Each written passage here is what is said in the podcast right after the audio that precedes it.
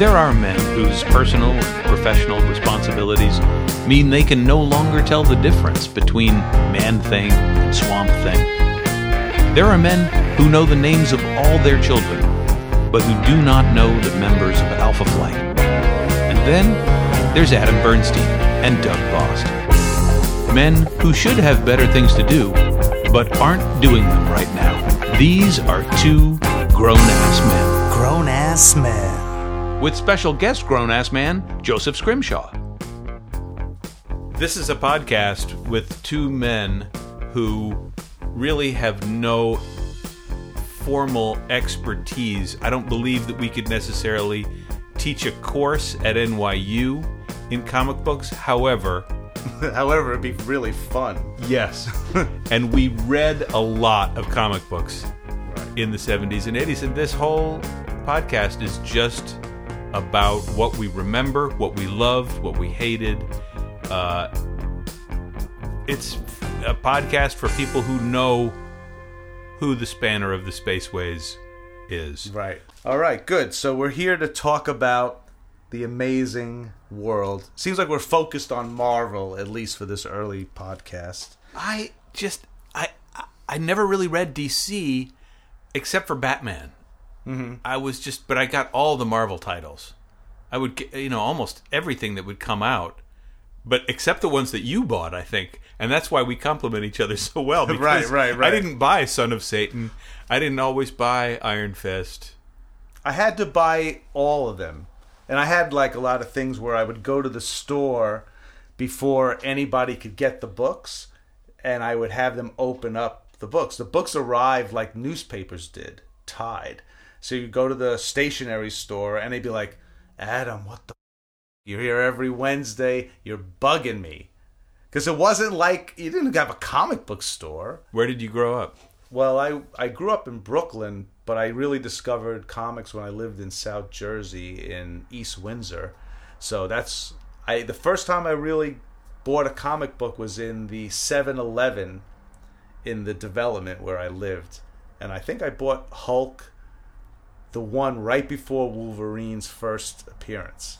and then I bought the one with that. And I just was off and running with that, you Right. know. But anyway, so yeah, I grew up in Maine, and we had uh, LaVerdiere's Super Drugstore downtown, and LaVerdiere's got the comics, you know, on the same day right. every week, I think. And uh, my brother John and I were really into comics, and we'd go down and and pick them up, Right. and you know, and then we'd bring them home and read them. Like we go, like you know, you'd bring them all into a a dark room and just pour over them. I know. It was like your whole life for the week. Yeah. Oh, yeah. It was fantastic. I went to conventions very early on because I had a friend, a, basically a family friend who was a year or two older than me.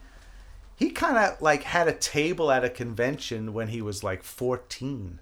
And he had really amazing books. For some reason, he was getting rid of them all. He had a lot of DC books, which I remember reading. So I got got into Justice League a little bit at the beginning, but I really gravitated towards Marvel. But so anyway, we figured we'd come up with some organized questions Yeah, in we're order to Tackle subjects yeah, with our so, podcast. You know, our amazing uh, listener fan base. Hopefully, you'll be able to I think relate to just some of these questions. That's like the whole fan base, right? It's just Mary. That's right. yeah, well, we're grown Hi, ass Mary. men. Yeah, hi, Mary.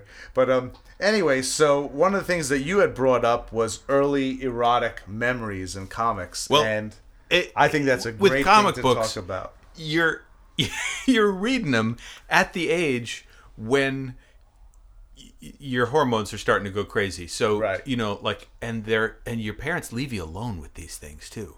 Like they totally leave you alone with the comics. So right. if there's some you know boobs in the comics, like that is just between you and the comic. Nobody Right. knows that that's happening. And there were a couple that really stuck with me. There was a an issue, and I brought it with me Yes, because I own it. Because I have to own. You have to own something that that's so important to my formative years. It's Marvel Two-in-One, number ten, uh, from I would say 1975. 74? 75. July 1975. It's The Thing and Black Widow, and I always loved the Black Widow. I continue to love the Black Widow. Um, and there's a point where they're fighting some really crappy villain. Who cares who it is? You don't even. I don't. I couldn't even tell you who this guy is. But the Thing and Black Widow get captured. They get put in a jail cell together. It looks hopeless. That must have been must some really strong jail at the thing is in prison and can't get out. Right. And it's up to Black Widow to get out. right. Absolutely. I think he Well, just wants to see her naked. It's elec- electrified here. Okay, it's electrified. you- so he can't like it's hurting the thing you can tell but black widow is totally unfazed by being in jail Right. and her response is she starts to strip. She starts to take off her top. She reveals and the thing is like hey whoa what's going on here? Maybe i should step out. And but she says no no you don't step out. You, you need to help me because taped to her shapely back is a super thin gun that she peels off her back mm. and assembles. And I'm telling you, 1975, I'm eight years old. I'm like, yeah, that is a woman for me. yeah, you, Putting you're, the you're gun still together. searching for that. Yes. Oh, for Your, all your whole years. college life, you were like ho- hoping that somebody would take off their shirt and reveal make weaponry. my dreams come true. She puts the, puts the gun together, gets him out of jail, and it was uh, it was a real memory for him. There was another one, another, um, you know, sort of early erotic memory for me associated with comics. It, but I always kind of felt bad about it. It was a Really, like a like a guilt, like a Christian guilt. it was in a Catholic vampire like vampire tales from I Uh-huh. think 1973 there was a I'm sure it was Jim Steranko at least writing the thing uh Satana who is like the devil's daughter or something like that she's being followed down a creepy street in the city she gets trapped in an alley by a lascivious guy who seems like he's going to attack her Yeah. and then of course she turns the tables on him and kisses him and sucks the soul out of him Ooh. through the kiss. You don't want And that. That no, you don't want that. But I just I, I did. You did. Yes, I were, did, and Like, I was reading You were willing comic. to get your soul sucked out to kiss the If devil's it would daughter. be satan, and it also was in black and white, and it made me Yes. appreciate black and white. So Yeah, those books were all like magazine oriented. yeah. Yeah. Well, I remember I was always into Sue Storm. I thought she was so cool. She always had weird hairdos, though. She did. Her hair went all over the place. She had like a bob. Yeah. she had long hair. Yeah. Yeah, so I didn't like how she was so kind of subservient to Reed. They definitely got much hipper with that as time went on. But I like Sue Storm. I Mm-hmm. Yeah. thought she was cool. And she couldn't control herself, man. She was into other men even though she was married. Oh man, with She was deep into right Submariner. Yeah. She was like she was ready to go down with that. And I think Under the I mean, ocean. yeah, down the ocean, down to Atlantis. Are you? Was she also involved with Victor Von Doom? Yeah, come on, man. Even if it wasn't in the comics, like behind the scenes, we know, like, Must drive Reed crazy. right? He, what's he gonna do about it? Because he Reed's kind of a wimp. But anyway, I like that. But I was also telling you that I went to a comic convention fairly early on. I think it was in Pennsylvania or Philadelphia, or well, obviously Philadelphia is in Pennsylvania.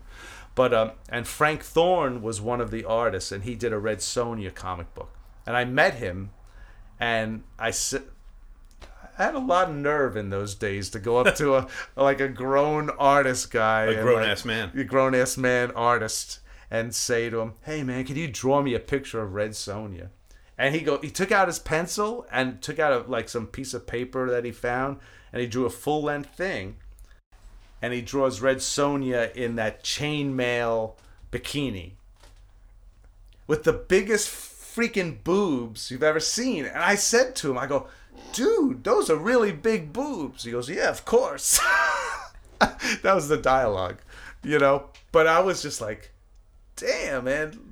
Like, Red Sonja's bikini was ridiculous because it was so loose. how could she fight with a freaking sword against like Conan and You those have to- guys? but it puts you in the position as a reader to actually think about it. Like, what's happening here? Yeah. How is she? She's swinging that heavy sword, and yet the bikini bottoms are not falling off, and they also seem to be very demurely like tied on the side. Yes. like kind of cute. Like like she'd be Like, like, on a Venice fashion Beach. statement. Yeah. and yet also made out of giant pieces of chainmail. Yeah. Red Sonja was cool. I, I liked her. And I actually liked the Conan books. And I liked Kull. I don't know why. I think I always was a little art, artist driven, And who? what's his name? Barry Smith. Barry Smith. I like Conan. Barry Smith. I liked. That's my favorite Conan book that I have is a Barry Smith. Yeah, he was Barry great. Windsor Smith, right? Yeah. British guy, I Yeah. think. Well, he looks. His drawings look British. it was a British version of Conan. Right. So I really I liked Red Sonja. That was cool. I mean, now when I read the books, the women are dressed so insane. It's basically like looking at a you oh, know, like But do you remember when mag. Conan? Do you remember? Did you ever read What If?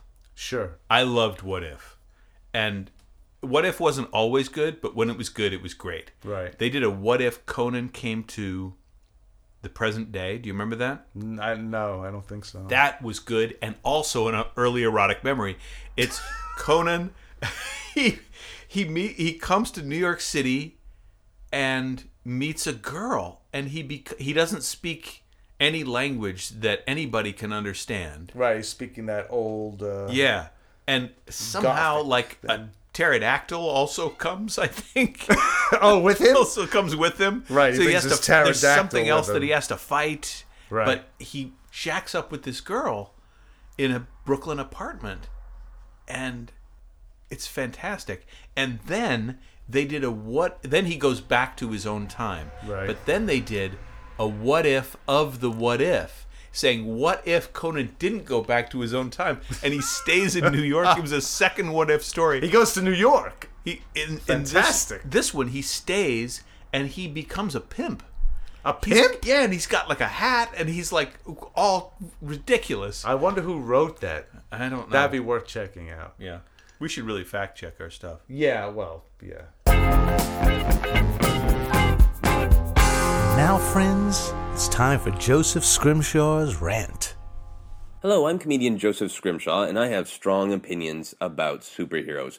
For example, I think the best superhero costumes tell us a lot about who the hero is, and the best example of this is the Incredible Hulk. His costume is he always has pants. You can cosplay the Hulk by taking off all of your clothes except your pants. I mean, yes, the Hulk is big and green and strong, but his defining characteristic is having pants.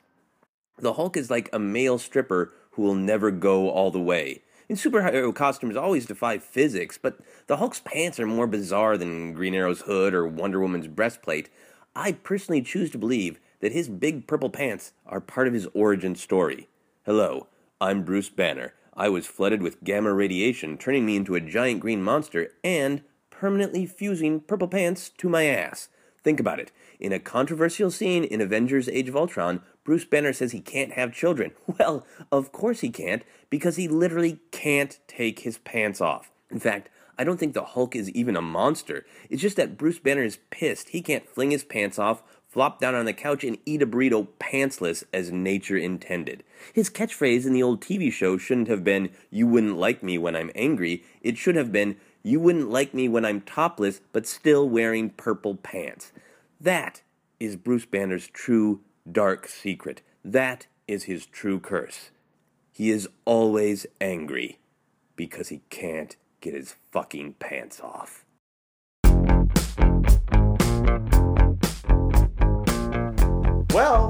That's a really good first start, I think. I think know? so too. I mean, I think it's important. I mean, these kinds of, uh, you know, the comic book creators should know that they have fueled the, um, you know, burgeoning, you know, erotic dreams of people, of boys all over the United States. oh my god, of course. They all know that.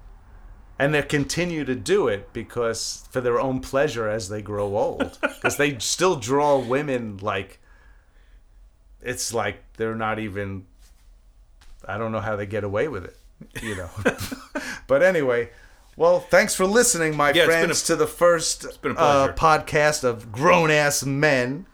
And you know we'll have a site where you could um give us feedback Yes, we'd love to hear from you, Mary, Yeah.